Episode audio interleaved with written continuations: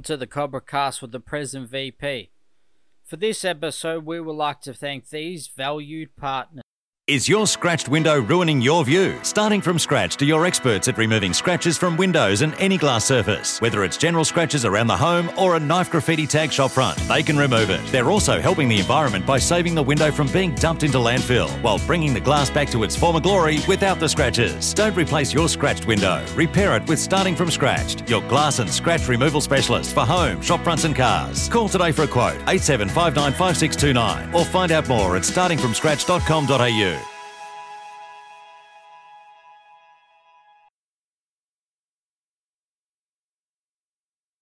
Once airborne, we'll let you know when you may use approved electronic devices, but note that some items may not be used.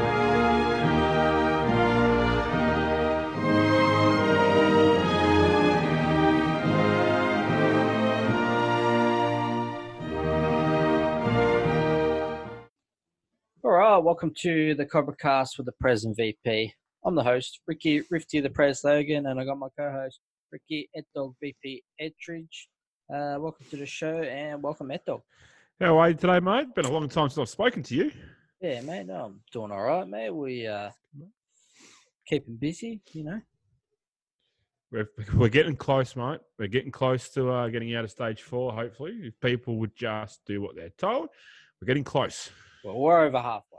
We're, we're We're over halfway. halfway. That's you know where it's where you're hitting stride. You know, halfway through the marathon, and you just start. You just going, you know, stride by stride, just doing all right. You're ticking along, just, you know, you, along, you, yeah. You're still in contention, you're still in the main pack. And I don't know. I've never run a marathon, but neither do I. I'm, I should I'm guessing that's how it is. You know. Well, it's, it's, like half time of a, of a grand final. You know, you you're about two goals up. You, you've got you got them where you want them, but you just got to make sure you can't let it slip. Yeah.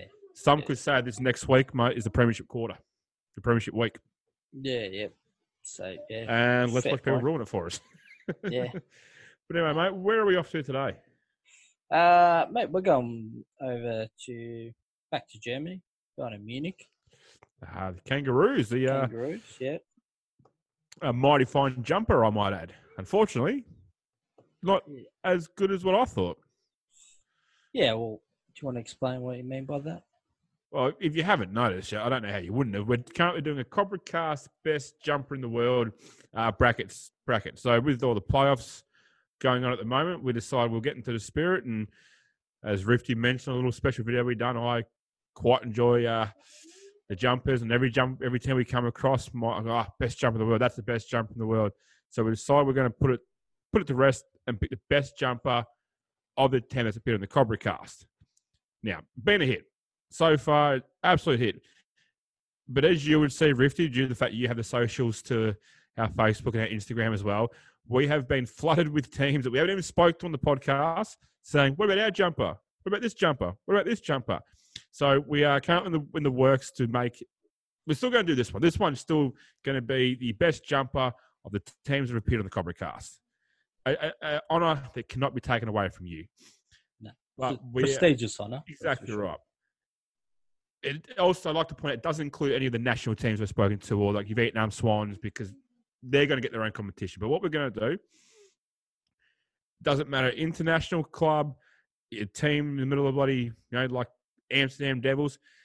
We are going to work on one that you can literally submit your jumper. I don't care. We have 200 clubs from around the world submit their jumpers. Rifty, we will go through and we'll bracket them up until we find the one and truly undisputed champion or champion jumper in the world of Aussie rules football outside of Australia. Yeah. No. Sorry. I will not sleep and I will not rest until we find one. Rift, until we get it, Rifty. All right. Let's focus on the the comp we're going we're going on at the moment. All right. So we started with 32 teams. 32 Yes. different jumpers. Who's been uh, who's been the surprise Oh, for you? mate, the- Surpri- you know, not- not Montreal. Montreal. Montreal Demons, 15th seed, took on Seattle Grizzlies, the second seed on the uh, the VP side of the bracket, and pipped. So the 15th seed picked the second seed by 1%. Oof, that's.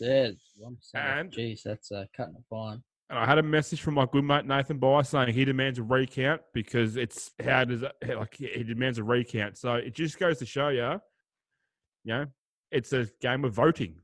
Yeah. Social, you've got to start sharing and get it out there. Montreal done that. Montreal pumped up to their followers and their You know, the people on their Facebook page get around this Sandown Cobras So you- page. You gotta vote. You gotta vote. Otherwise, you could end up with Yeah. anything could happen. You know, anyone could end up in power. So But uh, as this recording comes out, mate, we will be we'll be down to the final sixteen. nice. All we'll right. be down to the quarterfinals of each. So So we'll be halfway through. We'll, we're we're getting there, um, and it's been good. It's been a bit bit of fun, something a bit Yeah. different, and I think the people have been enjoying it, which is good. Mm, As I said, mate, the influx of jumpers that we've been club the centres their jumper club jumpers, mate. I'll tell you what, the jumpers we've been sent in, I reckon would probably be up there in the top five to six seeds of either of our conferences. There have been Yeah, some absolute pearlers. So Well, you know, don't worry about sending in just the jumpers. Let's get them on the the Cobra cast. oh mate, don't you know? worry. I've been telling them they've got to be on the Cobra Cast flag and be involved in the next so- competition. You know, you can't have it. Can't have it all your way. Like, And if, and if you really want to, you know, soften up the judges, you can do what the uh, Cardiff Panthers done send in a bit of uh, you know, nice bit of apparel that we might look favourably upon when it comes to doing these brackets next time. As I've said in previous podcast, Thrifty, I can be brought very, very cheaply. Yeah, well, Kelly agrees. But anyway, um, mate, what else? What else? We u- usually give us a you know a Uh, couple podcasts to podcast listen to. So, are you I- got I- any any recommendations this week? I'm going to go with two, right? And they are actually, I say three. They're actually interlinked. So they're all under the same uh, podcasting network. So the first one is uh, the Sash. So as an Essendon supporter, you know, I don't mind the old Essendon fan podcast. Not a bad one. All right, uh, so Yeah, put that one next. out. Uh, the Fat Side. It's a, you know, they interview. Oh, the alarm's going off to make sure I check the uh, the Facebook and Instagram votes. um, the second one's called the Fat Side, where they interview, you know, past players, and like, this is Andy Roberts. They spoke to uh, Matt Spangher the other night. That's a good one. And the other one, Spangher. yeah, I thought you'd like that. The other one's called No Merger. So it's an episodic uh, series, and they discussed the and interview people that were very instrumental in the uh, back in 1996 with the Hawthorn and Melbourne Football Club with that merger that was meant to be happening, and then it failed. So Oh, I've actually old, um, what's his name? Come in and save the day. that's I've gone blank in his name. Uh, Jewish Scott? guy. oh no, uh, Joseph Gutnick. Good Nick. Yeah, that's Yeah. the one. How could you Uh, Diamond? Diamond Joe, as they call him. But um, yeah, that, I've I've listened to that. I listened to that a little while ago when it first came out, and I actually went back and listened to it today. Actually, because I was like, ah, it's a, it's good podcast. So they're my three recommendations. Um, I could give you a non-footy one, but I feel like three in a, in three in a week's probably enough. Yeah, well, it's enough podcasts, and I think you know we mentioned uh, last time that uh, Catholic Guilt, favorite band of ours, is putting out their new EP. Just dropped today, Friday, at the time of recording this. So jump on Spotify, Catholic Guilt, uh, their new EP, which is called. Um, I do know it. Uh, I was going to say a boutique affair, but that's the song. that's the song, mate. Uh, the actual EP itself. So look at that. It's in my recently listened is called "This Is What Honesty Sounds Like." Um, so yeah, a couple couple bangers on there that you'd be familiar with: "Boutique Affair" and "Song of the Renter," and a couple new tracks as well. So Oh, don't you worry. I've, uh, I've, as I said, I don't mind that music, but the wife quite likes that type of music, so I've already loaded up on her phone, and she's going to give that a listen tomorrow, and you know, give them a listen. At this point in time in life, we've any time in life, support the local people and local Yeah. bands, and they- they've actually got a little bit of international uh, appeal to them due to the fact they do travel and play internationally. Well, they were due to, to Hmm. travel overseas this year. Um, All right, what we need to do, we need to get your mate. Uh, Brenton. Brenton. That's it. I wouldn't say Brandon. I'm like, no, I know it's not Brandon. Um, yeah, Brenton, when he goes overseas and plays some gigs, to visit these clubs we're talking to, and have a kick at the footy with them. Yeah, You know, we can't get across there because obviously we're a little bit tied down with maybe we need to get get a get a job as their roadies or something. And I know we got no musical talent. We have to you know, be their roadies and help them on tour. And uh, I, I could organise their their um their rider for them and The get, rider, the, be- yeah. get the beers that they need sorted for yeah, them. but you can't drink all their beers, mate. Jeez. Oh no, that's why their rider's going to include an extra twenty four beers than normal. But, But anyway, mate, speaking of beer, let's get into our beer Munich. cap of the world. Yes, yes, Munich. Uh, uh, we we chat a fair bit about uh, Oktoberfest and what they get up to for that, which is, uh, mate. I knew you were you were salivating at the thought of uh, getting to drink liter beers and whatnot over there for the uh, Oktoberfest. I'm not going to lie to you. During this episode, I did sit and go, geez, I can't wait for the bar house to be open in Docklands again and just go there and just drink myself silly for a victory game. But yeah. All right, so let's get in. Munich Kangaroos. We got Ben, Chris, and Kat.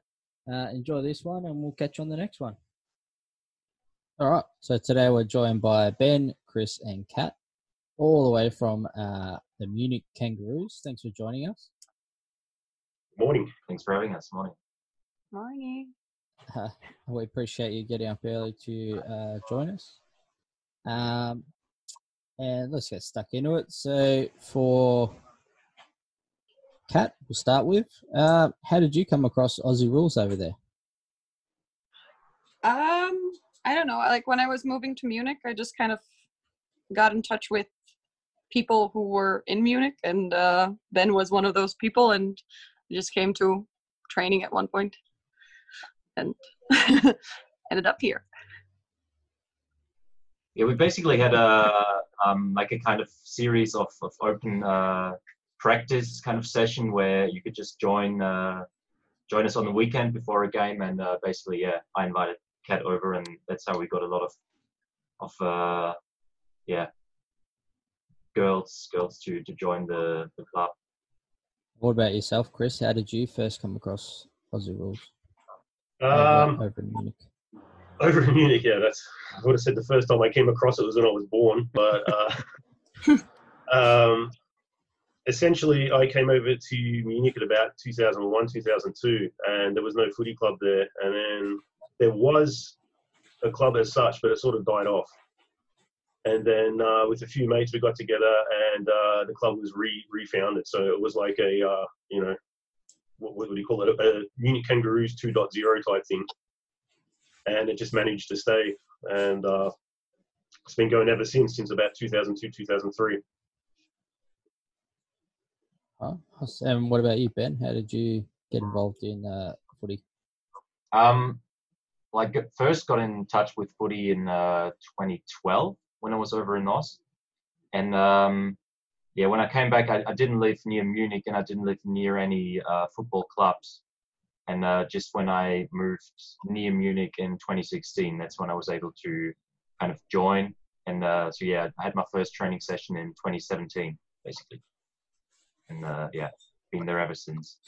So did you play any footy while you were over in Oz? I was there just for a month. So um, basically, I was I was couch surfing um, with a guy in Adelaide who's uh, basically one of my best mates uh, ever since. And um, yeah, he kind of introduced me to the rules and um, you know teaching me the basic skills, kicking, handballing, um, going to a SANFL game, that kind of stuff. But um, yeah, actually just started out genuinely playing uh, over here in Munich.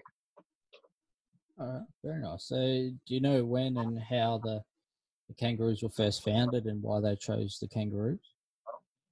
Uh, I can handle that since I'm the oldest member. Um, uh, like I said, the club was refounded initially about '95, and um, it was just a, again a bunch of guys standing around in a in the field with beer in one hand, taking one hand speckies, kick the kick sort of thing.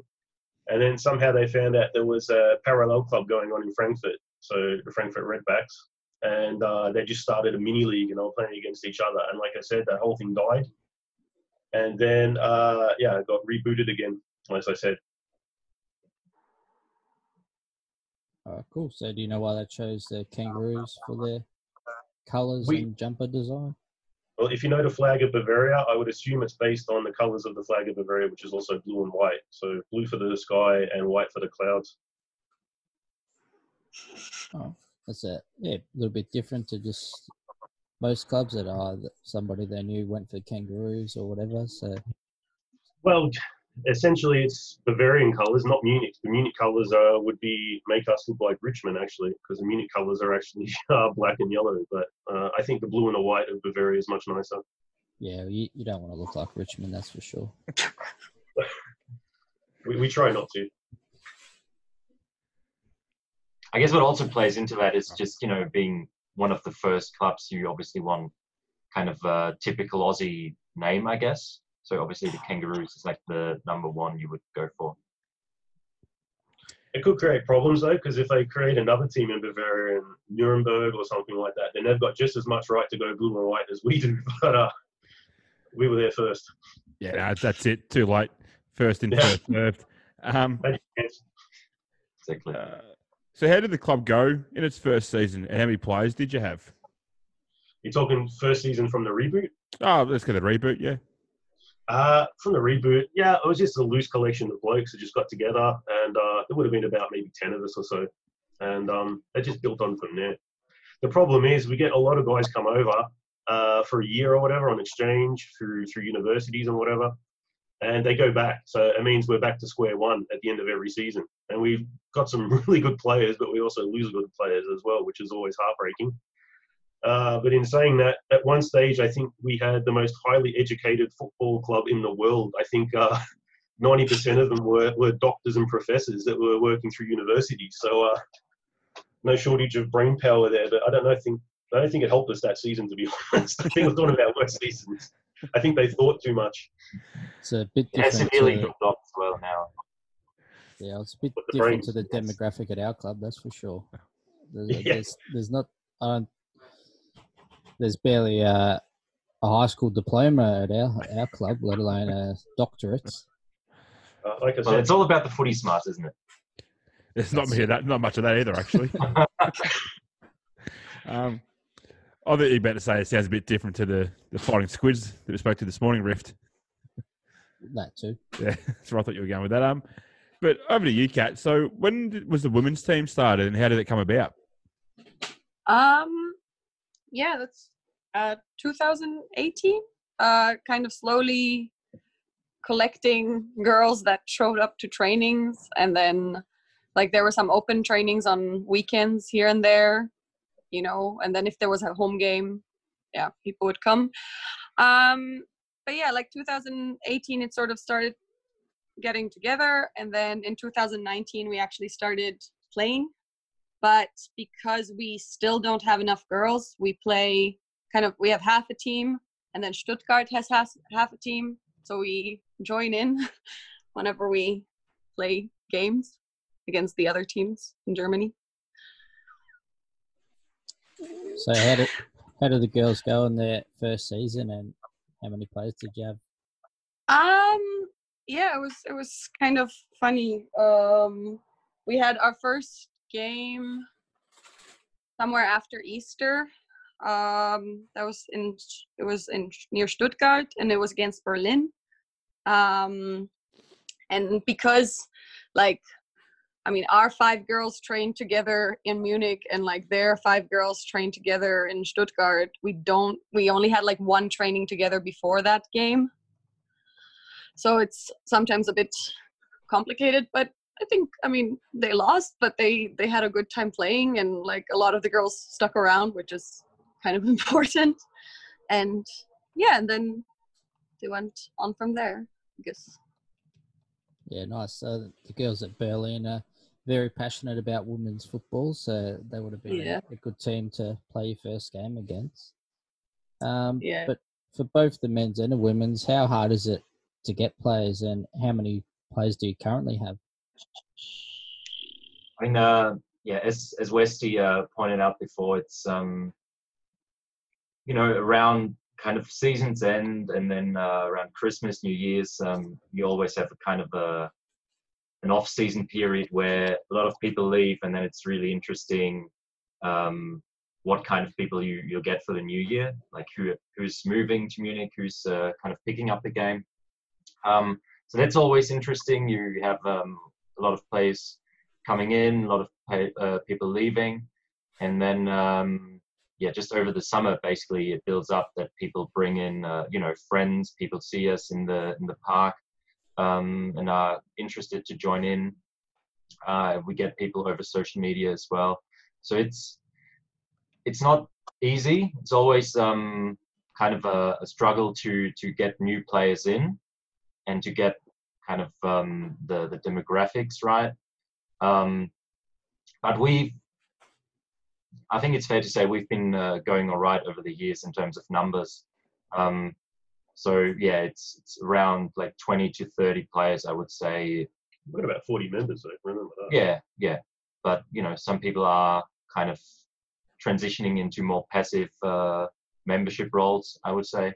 Um, so yeah, around like 20 to 30 people who can uh, who would play for the men's team, and then the girls we have a kind of a base of around 10 girls, I would say maximum, maximum, and um, just just girls who are like in the in the membership group, and of those, yeah, around like five that are kind of regulars at training and and uh, good to play basically. So yeah, we're still at the moment relying on the partnership with uh, the Stuttgart-based team. Um, they're called the Zuffenhausen Giants, um, just to get their correct name out once, and because otherwise they'd be furious.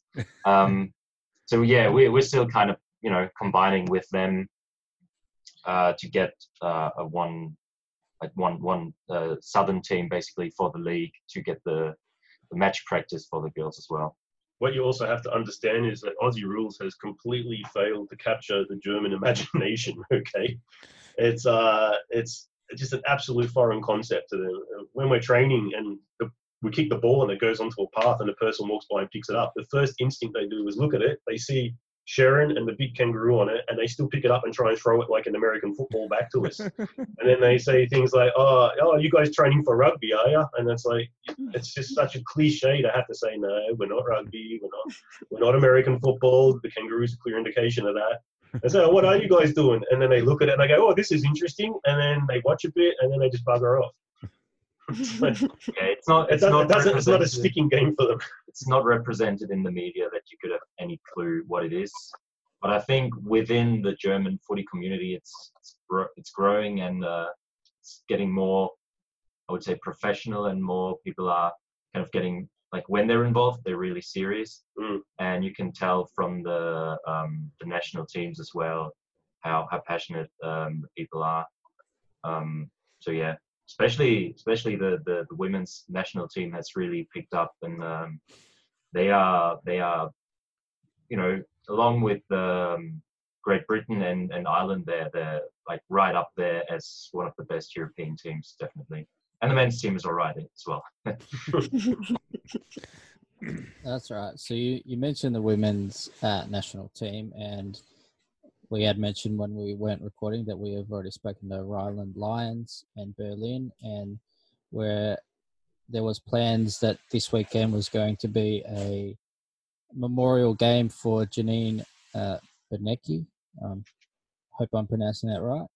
Um, who sadly passed away due to a drink driving accident, and um, so there was plans of the don't drink and drive go pink for life round, uh, but unfortunately with football not getting played at the moment, you've had to make other plans. So what are you guys doing as a club for that today? So right, yeah. Um, today would have been uh, the round. Actually, the, our girls, um, along with the girls from Stuttgart, would have travelled to Cologne and, and played in that round. Um, so what we're doing uh, instead is just you know have a, a special training session where people meet up.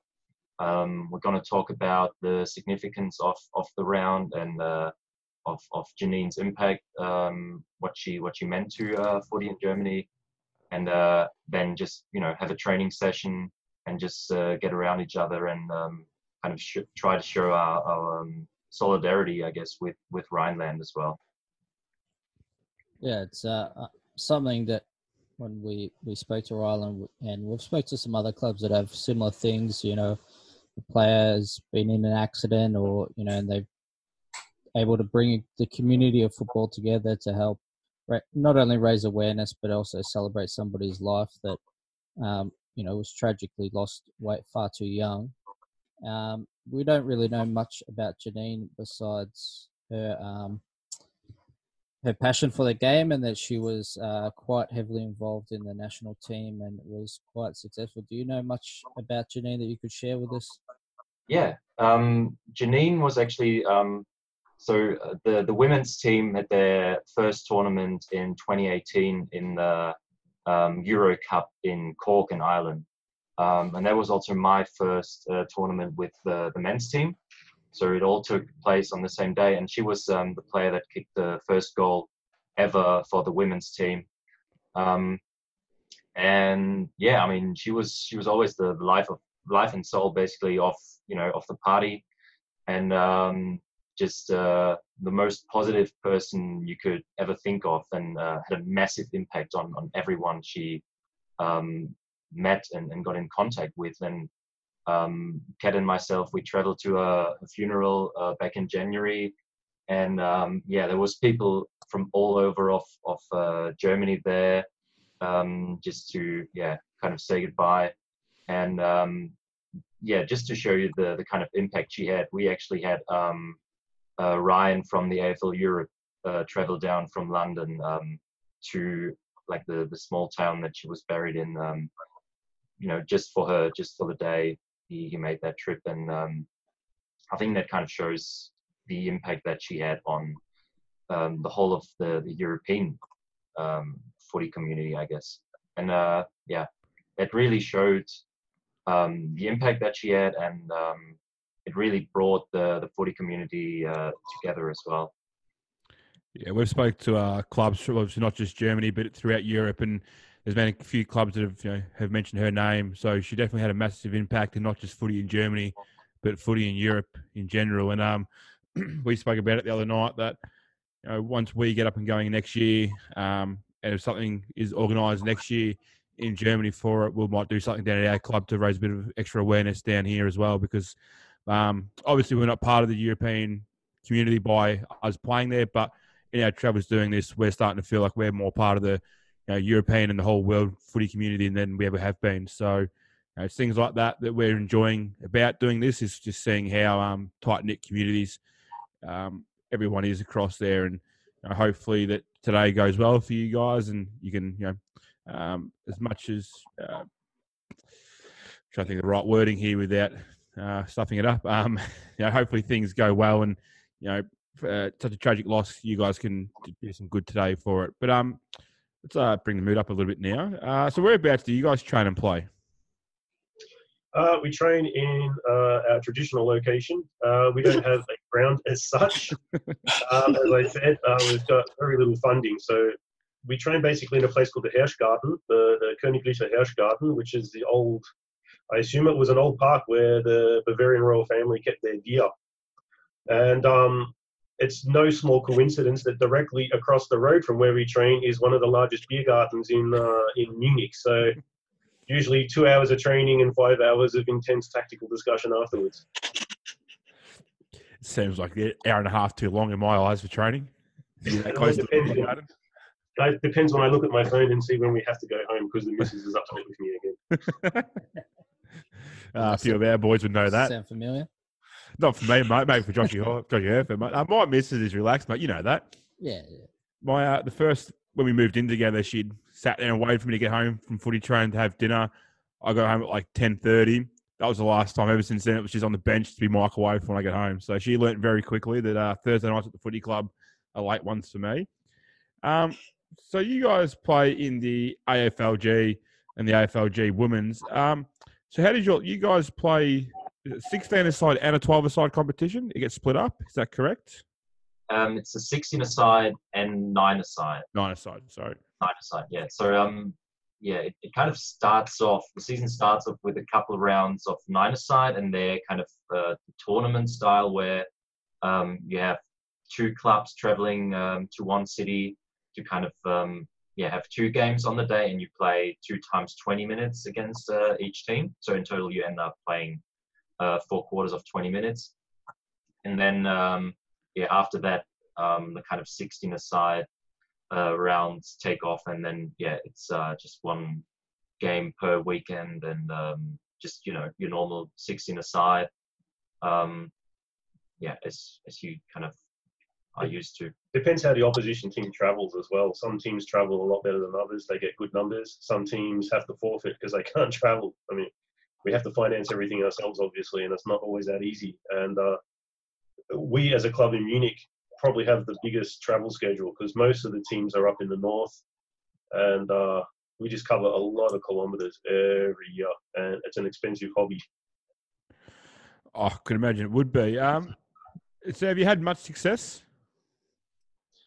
Um, we've since the refounding, like I said, uh, of 2003, I think when it was officially acknowledged we were rebooted, uh, we've had eight flags.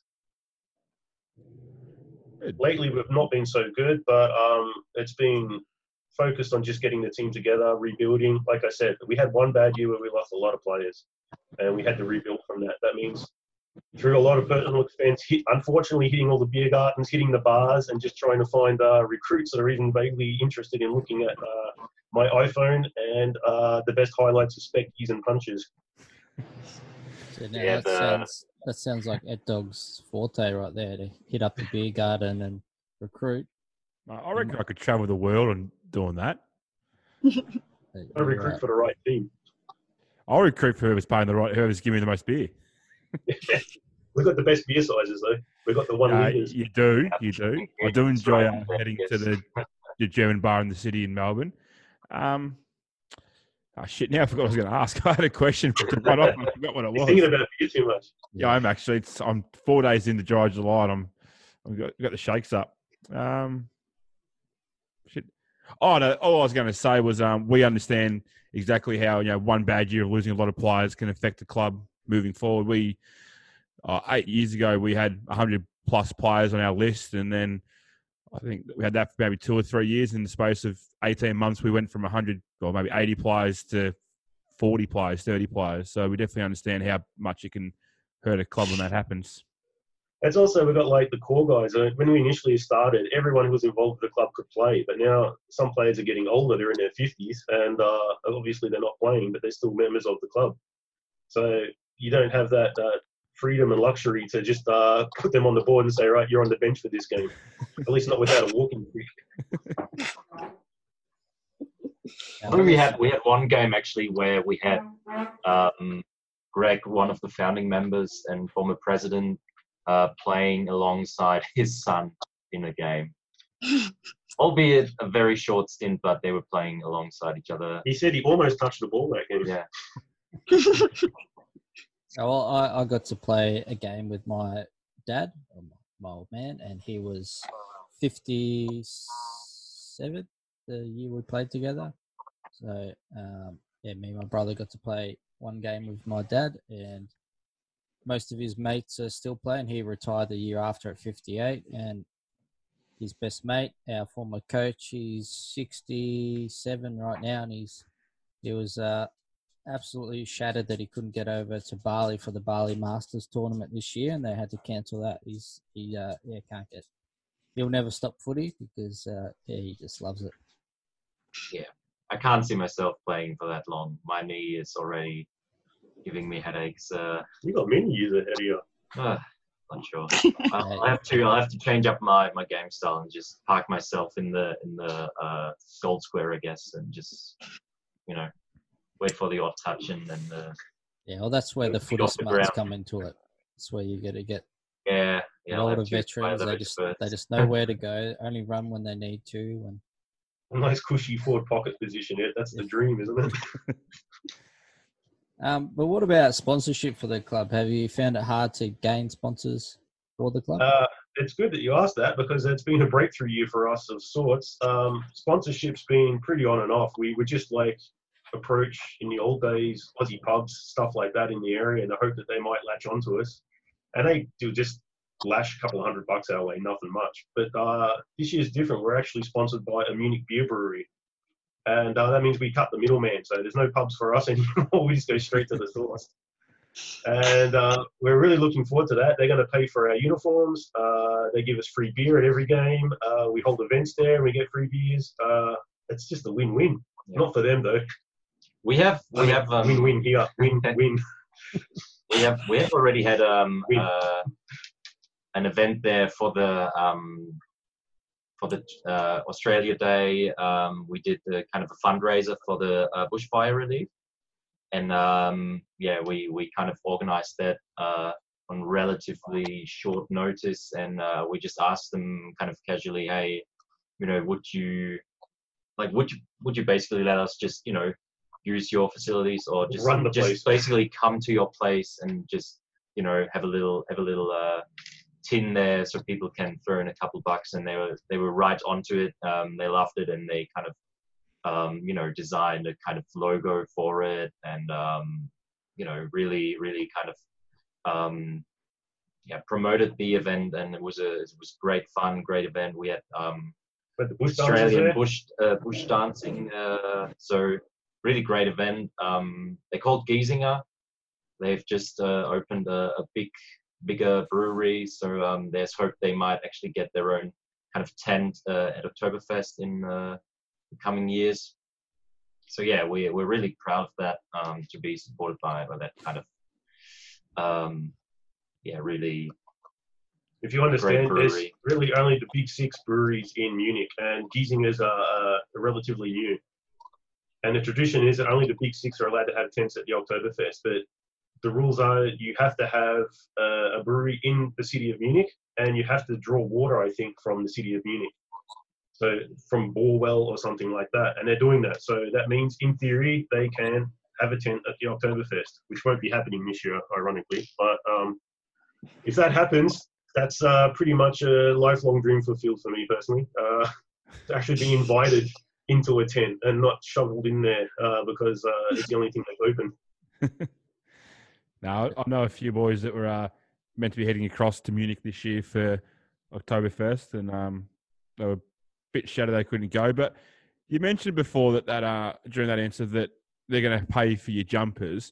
Now, Yeah. Rifty knows I'm a big fan of jumpers, um, especially jumpers that are a bit more unique than just your sort of standard footy jumpers. Now, your jumpers are actually a little bit more u- unique than just a standard North Melbourne jumper. So, what is the basis behind that design and the jumper? The current jumpers, um, Uh, the one that's on your Facebook with the yeah, that's the current one. Yeah. well, uh, as I pertained to earlier, the, the bottom part of the jumpers is the Bavarian flag essentially, this uh, lozenge form. Uh, that's where that design comes from. And of course, we had to incorporate the kangaroo because we're the Munich Kangaroos. And uh, we did the V here since uh, a lot of us are Victorians, and I wanted some sort of a tribute to the state of Victoria, uh, being a big fan of the big V myself. Um, but that's going to be shortly the old one. If we get the new jumpers in, uh, I can't show you pictures right now, obviously, but they're going to be pretty much. Um, we're going to do shorts in the style of Lederhosen, uh, with uh, uh, stitchwork kangaroos on there. So the kangaroos will be on the Lederhosen type pants, and the jumpers will be pretty much that Bavarian design. It's just going to be like a normal jumper with like the the blue and white lozenges there, with uh, the logo of the sponsor Giesinger. Um, Ben's looking into that. He's uh, talking to O'Neill's, and we're just waiting for them to get back from their lengthy break they've been taking, as, as it seems. Yeah, they they kind of had to obviously um yeah through covid um they had to you know reduce uh their their kind of uh, production or basically had no production at the moment so um yeah it's kind of slowed down thanks to covid thank you very much but um yeah we are like the designs are there so uh we're hopeful that if there's uh uh, an, an AFLG season at any time again, then uh, we're, we're hopeful to run out in the in the Lederhosen style uh, shorts. For the girls too, they get to run out in Lederhosen as well. Yeah, so um, as Rifty's aware, um, I'm currently on the hunt to try and collect a lot of jumpers in the clubs we're speaking to. And Ben, I've got your email, mate. So when you do get that like, lined up, shoot me an email and let me know what's going to cost me to buy one of them jumpers and my number. And uh, not only want the jumpers, but them shorts. My wife's actually got a bit of German in her, so I wouldn't mind getting a pair of them shorts and showing her Uma when you get them because they are. I reckon she'll get a kick out of that. But um, Definitely. Uh, so what position do you three play, or did did play? Do you play? Well, that, that mate, he's he's at the bar, and uh, myself. um, I I started off as a halfback, but I've also played um, a bit of half forward. Sometimes I'm in the in the center as well, or on a wing. But yeah, mostly it's halfback. I was uh, always the ruckman, not because I wanted to, but because I was the tallest. That's not really how it works. I don't think I've ever met anybody that actually wants to play ruck. I, I wasn't too bad up until I had to run more than any bloody one else. I was like, I, yeah, being tall has its disadvantages. It's like, who's going to go ruck? Wasty. I was like, oh, come on, guys. Oh I have no, to. sucks to be tall, eh? What are you pushing, Rifty? About three foot six? Yeah, I'll about Are you standing up now? five, five foot with good shoes on. Yeah. How about you, Kat? Not how tall you are, but what position do you play? I don't know because last last season I broke my finger, and this season it's uh, COVID, so I only actually played one game. Usually, my job is to get everyone on the train and off the train, keeping time. So more, I don't know. important Like I was, yeah, I was in the back, and then I was in the middle, and then I was in the front. Yeah, I, I still have no idea what I'm doing. She's a u- utility. I was, I was going to say, all you got to do is just Brendan tell everybody well, utility you're a player. They utility. can play everywhere. Yeah, they they'll, they Yeah. do the job. Rifty likes It's to. Rifty likes to claim himself as a utility. So yeah, just next time someone asks what position you play, you just say, oh, I'm just a utility. And any Australian will be like, oh, you must you must be pretty bloody good if you can do that, man. Just you, Yeah. you model your game after Sh- Shaun Bur- Burgoyne. Just tell him that. Just, uh, silk. Wow. I'm just silk. Yeah. Yeah. I'm Yeah. amazed it's like you suddenly pull that reference in, Rifty. All right. Um, speaking of AFL players, who do you guys follow in the AFL? Uh, I'm a big bomber supporter. So uh, Who you got, great, great win uh, yesterday during uh, during work. you go. There's the Um, So yeah, big bomber supporter. I, I started following them um, just when I came back from Oz in, uh, in 2012. So I had been a supporter for like three months, and then we had the um, peptide kind of scandal. So I was like, okay, that's a good start to my uh, to my fandom. But um, yeah, stuck with them, and yeah. Didn't, You didn't know, think of switching nah, teams. Do you know what I'm going to do from now on? Just going back to what uh, we were chatting about beforehand about testing in Australia for COVID. I'm going to go and limit and say that uh, the pep, the supplement saga was a hoax. Was never happened. it was all I think the conspiracy. players. I think the players. I mean, Conor McKenna wasn't part of that team back then, but I think the, the, the players that were part of that team back then, I think they're all immune Yeah. as a result of the, the peptide uh, saga. Yeah. Don't dig a deeper hole, mate.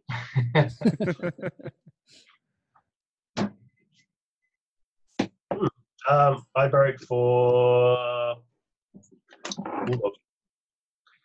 Bulldog. and like most Victorians or Melburnians, the team was chosen for me, not the other way around. So, uh, it's either that or I got to live somewhere else, which is a bit hard to tell to a two-year-old. Uh, that was literally what I was told as a child. It's either Essendon or find somewhere else to live. And um, my wife had a baby shower about three weeks ago, whenever it was, and someone's gone, "Oh, what happens if your daughter doesn't want to go for Essendon?" And we're like, "Well, she can find somewhere else to live." It's a natural instinct. Yeah, that's what I said to my son as well. He's uh, he was inkling towards Hawthorn. I said, "You get that out of your mind right now, boy." You That's live- happened. Not on my watch. nan. Yeah, no. Yeah, You go for that team or you get out. It's lucky for him. Uh, I think he was eight or nine when we got the flag, so at least he saw it relatively early in his lifetime. I had to wait that bloody long. Yeah, well, that's the life of a tragic Bulldog supporter, isn't it? The, um, It is. It's a sad. It's an infliction. it could be worse. It could be a Saint supporter. we only got one more flag up on him, which I like to remind some of the guys in the club. I usually say, "You want to sit at this table with two flags minimum, mate." Oh, that's gold. That's uh, I'll have to use that one next time. It just reminds me of Except um, it's 15 flags. It just minimum. reminds me of this morning we had we are chatting to well, one recording this this morning. We spoke to the Fighting Squids in uh, Fort Lauderdale, and one was St Kilda fan, and one was a Doggies fan. And the Doggies fan was just made sure the other guy knew about that one extra flag the Doggies had over St Kilda. We're going milk. We had to wait so bloody long for it.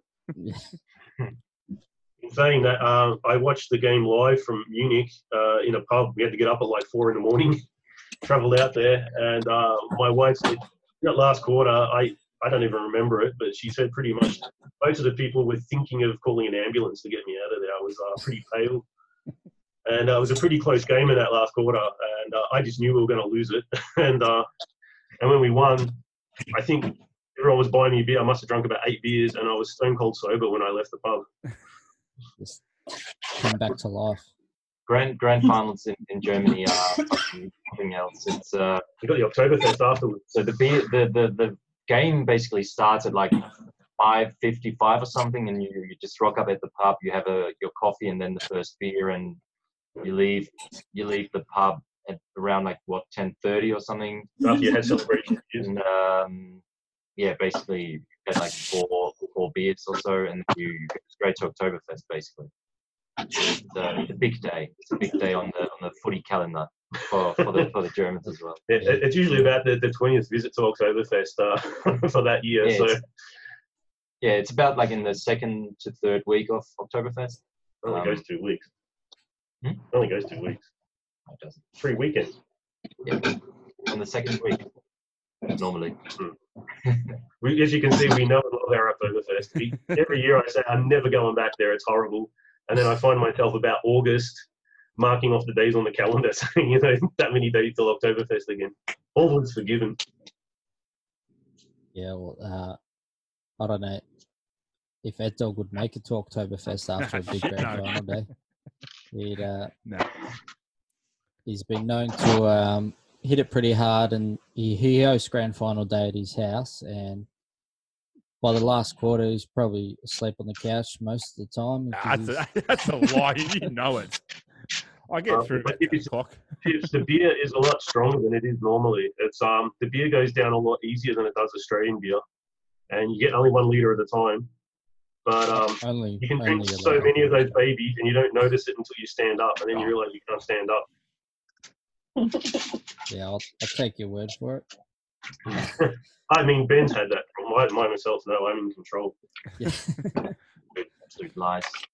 um, Yes. well, what about you, Kat? Have you picked an AFL team to follow? Not really. Like we watched some of the girls' games at one point just to get kind of a handle on well rules and things like that. But kind of just a mix and match of things. I don't know. Some of some I guess some of the girls follow something on the team, but yeah, we're still figuring things out. Yeah. nice. um, all right. Well, so, what about for you guys? Who's your favorite player of all time? All time. That's a difficult one. Do you have one on the top of your mind? Yep. Uh, I'm a big fan of Chris Grant, obviously, and of course of the big EJ. So that's why, if possible, my jumper has the number three on the back. Well, I'm the president, so it has number three on the back. All right.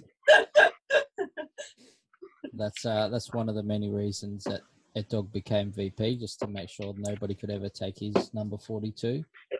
That's no what I'm no one well. was getting it anyway. But Yeah, we just want to make sure. Sometimes Uh, you have to pull seniority. what was that yeah, sorry? you got to pull seniority, that's for sure, Yeah. just to make sure. Young punks coming in trying to demand numbers and stuff. No, it's not happening. Not on my watch. No. Uh, what about your Me? favorite bomber? For me, it's probably uh, Fletch, the the the gadget gadget type operator, uh, SVT used to call him. Um, yeah, just with uh, just playing. Uh, at what what age did he did he stop playing? Thirty four. Uh, he's about fifty, wasn't he? He's like 41, 39? Yeah, he was he was a lot older than thirty four, definitely.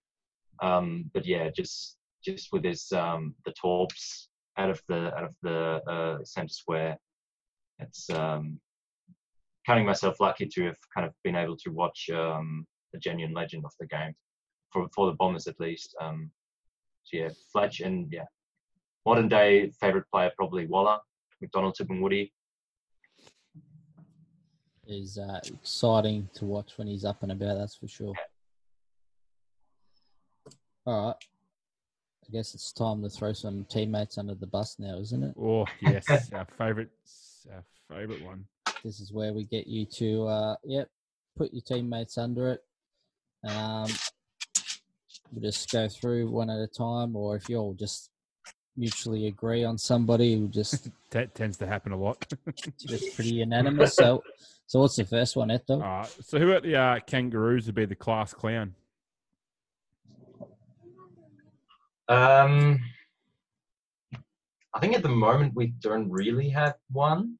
We had a bad one. We've had we've had um, a couple of uh, since gone back to Melbourne. We've had one uh, whose nickname was the Pest, Serial pest serial pest. Um, for obvious reasons. um, so yeah, he was he was a good one. He was he was a different unit, and then uh, we had uh, one taxi who um, on on nights out would just uh, he, at some point he just started running into taxis, whether they were parked or, or driving. So you had to actually tackle him um, to kind of stop him from from doing that and uh, getting uh, into conflict with the law. Uh, yeah, so probably these two. At the moment, we don't really have a, a class clown as such, I guess. Oh, I'm just gonna skip forward a bit here, Rifty, just because of some of the names I've heard. Who's got the best nickname at the club? Yeah, I mean, taxi is right up there, and then uh, I mean, yeah, you can you can tell the we had we had a guy, um, a New South Welshman, join the club. Uh, just walking by, saw us training, come out and joined us. And we said, "What's your name?" He said, "Mango." We thought, "All right, that's a fair enough name, nickname, whatever." And then he showed us his passport. His name is Mango. He doesn't have a first name or a last name. His name is just Mango. And uh, and we basically, yeah, just like that's pretty much the reaction we had when we first saw it as well. And basically, he did it on a bet. I think he bet with a mate that he would change his name to Mango, and that's all he'll be referred to. Sometimes we call him Mr. Mango, but that's just about as far as we go. And uh, yeah, it's just really cool to see a passport with one name, Mango. So the, the story I heard was um, they offered him like 50 bucks to do it, and he did it, and it cost him 50 bucks or something. It So cost him more. I, I think he wanted to do it. I, I'm, I'm, yeah, I mean, he didn't make a lot of money out of it, and now it's just mango. I don't even know his real name. Well, it's mango, isn't it? He, he only, he only reacts to Mango. If you call him anything else, doesn't react. Oh, I reckon you Yeah. got to do that, Ed Dog. Just officially change your name to Ed Dog. It'd be one of them things though, where you'd sit there and like, like, yeah, I'll do it, fifty bucks, and then you find out it's going to cost you a few hundred dollars to go through the legal stuff, and you're like, no, I've, I've got to do it just to prove that I'm, I can do it. Yeah, but to do it and uh, maintain it for this long as well. Yeah, I know a few blokes would. Uh, I know a few blokes at our club that would be more than happy to go down and change their name to just what their their nickname is. Yeah. There's there's been a few that it's taken me years to even learn their real name, so may as well be their official name. Yeah. Um, Uh, but anyway, uh, the party animal. A party animal. There's quite a few. We're talking about a, an Aussie rules football club in Munich. I mean, it's you can't put your finger down on just one. We have one uh, just, just for the for the women's team. Um, cat. I would I would say Suzanne is a party animal. Uh, yep. So just to give you some context, Suzanne uh, is in her fifties, and she joined the club um, on the day that Kat joined as well, and she's played um, a couple of games for us as well. And um, yeah, she's she's right up there.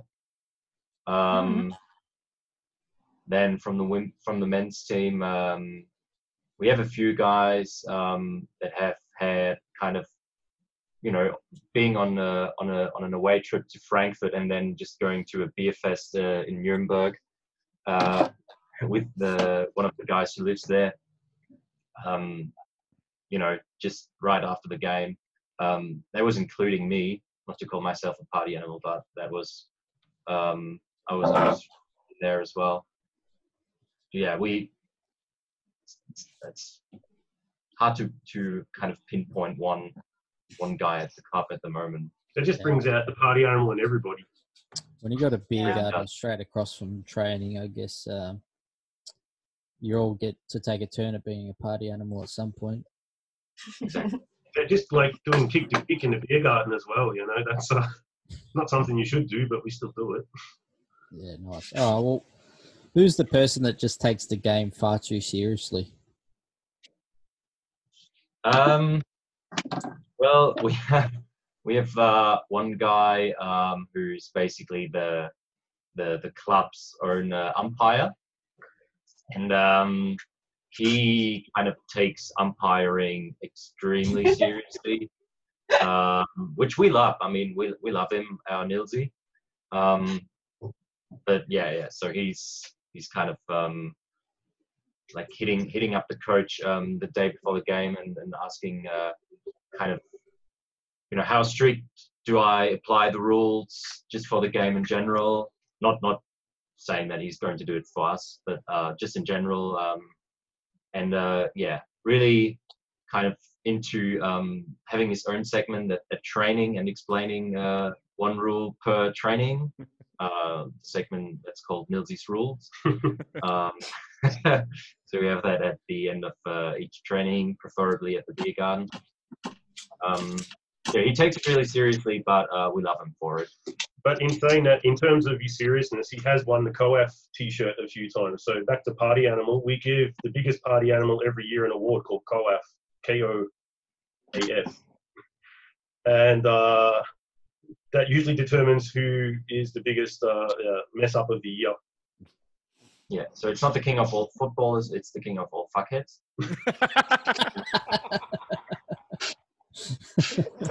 I And love, uh, in I love it. Sorry, I love how just straight face you say that. It's just oh yeah. it's a serious award. It's, it's genuinely it's the correct. We have, Uh, we have to get that award going. There's, there's a few awards we've spoken about around the world, but yeah, King of all fuckheads is definitely one we need. So basically, during uh, the uh, award presentation night, there's usually a few pictures or slides of the uh, offending individual, and uh, just to build up their their suitability for the award. And uh, Nilsy's won that a few times. Uh, what's the, what's the sort of voting process behind this award? Is it just uh, Uh, that award is just um, it's a committee, basically a committee vote. No, they don't. That way we get the guys to submit their votes for that No, one. you can you can nominate, but um, Yeah, but usually too many not- people get nominated. Yeah, but it's not voted for on the on the day. It's, it's a committee. Basically, when we have the presentation, that the the winner is already determined. yeah, yeah. So people get to nominate throughout the year. Somebody does something pretty stupid on a night out or something. They go, he's definitely putting his hand up for the COAF award. Definitely, yeah. Well, the indeed, and they get to wear the T-shirt. Co-ed material. Yeah. Would have a bloody a back to back back like just like winning it every year. Yeah. Uh, there's some pretty serious contenders, to be honest. Like I said, uh, it must be the beer or, or the volume of it, but it brings out a lot of competition. Yeah, I think we'll- it's uh that's one of the awards we've heard we're, we're definitely gonna have to implement it at our club. We uh, we like learning about all these clubs around uh, Europe and around the world and and implementing things that we're learning. So I think that's one of the things we're gonna have to put on the list to implement. That's Uh, top of the list, mate. That is top, Top of the list, King of yeah, all yeah. fuckheads. King of all fuckheads. We're gonna we might have to get you to shoot us the design of the t-shirt so we can get the same design going as well and uh, I think they get the same T-shirt. Uh, at the end of the year, the co-op has to hand it over, but it's so yuck at the moment. I think we need a new new T-shirt. I isn't that's part of the the glory of winning it, isn't it? Yeah, that you've gotta share the same filthy t-shirt. Well, usually during your awards night, we tend to have partners with us, and uh, that's why we just call it the co-op T-shirt. So uh, keep it family safe. Yeah, yeah. But everyone knows what it means. Yeah, That's, for that's sure. the main thing. Yeah, because that's usually the first question. They go, "What's co-op mean?" Ah, can you go fuck it? yeah, just so casual. I love it. What, what Um, else could it be? Uh, awesome. Thanks heaps for joining us. We do appreciate you getting up on your Saturday morning. Yeah, it's Saturday as well. yes, yes, I got that right. Um, where can everyone go to follow along with uh, the Munich Kangaroos and check out what you guys are doing online? We're uh, on Facebook. We're on Instagram. Just look up Munich Kangaroos. Uh, we had a web page, but we couldn't be bothered maintaining it, so that just links directly to the Facebook page now. We also got hacked once. We got hacked by some, uh, we, yeah, some Turkish guys saying we is hackers and uh, had a Turkish flag there. I wouldn't have minded, except it was the wrong colours. So you know, what can you do? Uh, aside from that, yeah, Yeah, we're not mostly active on, on Instagram now. Um, and Twitter as well, but not that active. If I, Yeah. forg I always forget to link it when I send out a post. Yeah, yeah. I'm, yeah, I, I've got control of Twitter, Instagram, and Facebook. Facebook on top of Instagram, pretty good.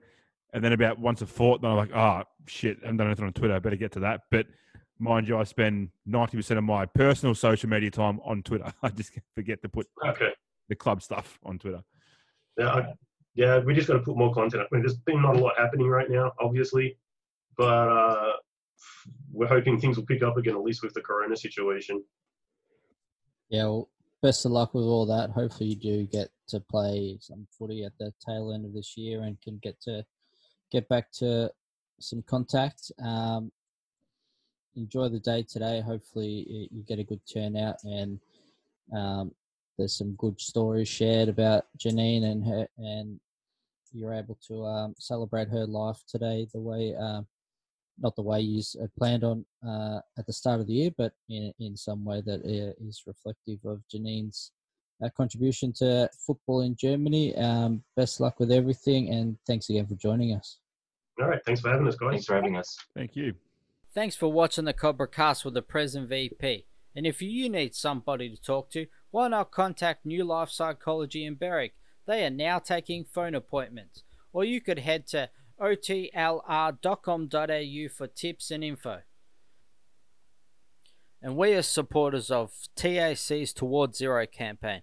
Head to towardszero.vic.gov.au for more info because zero is the only acceptable number.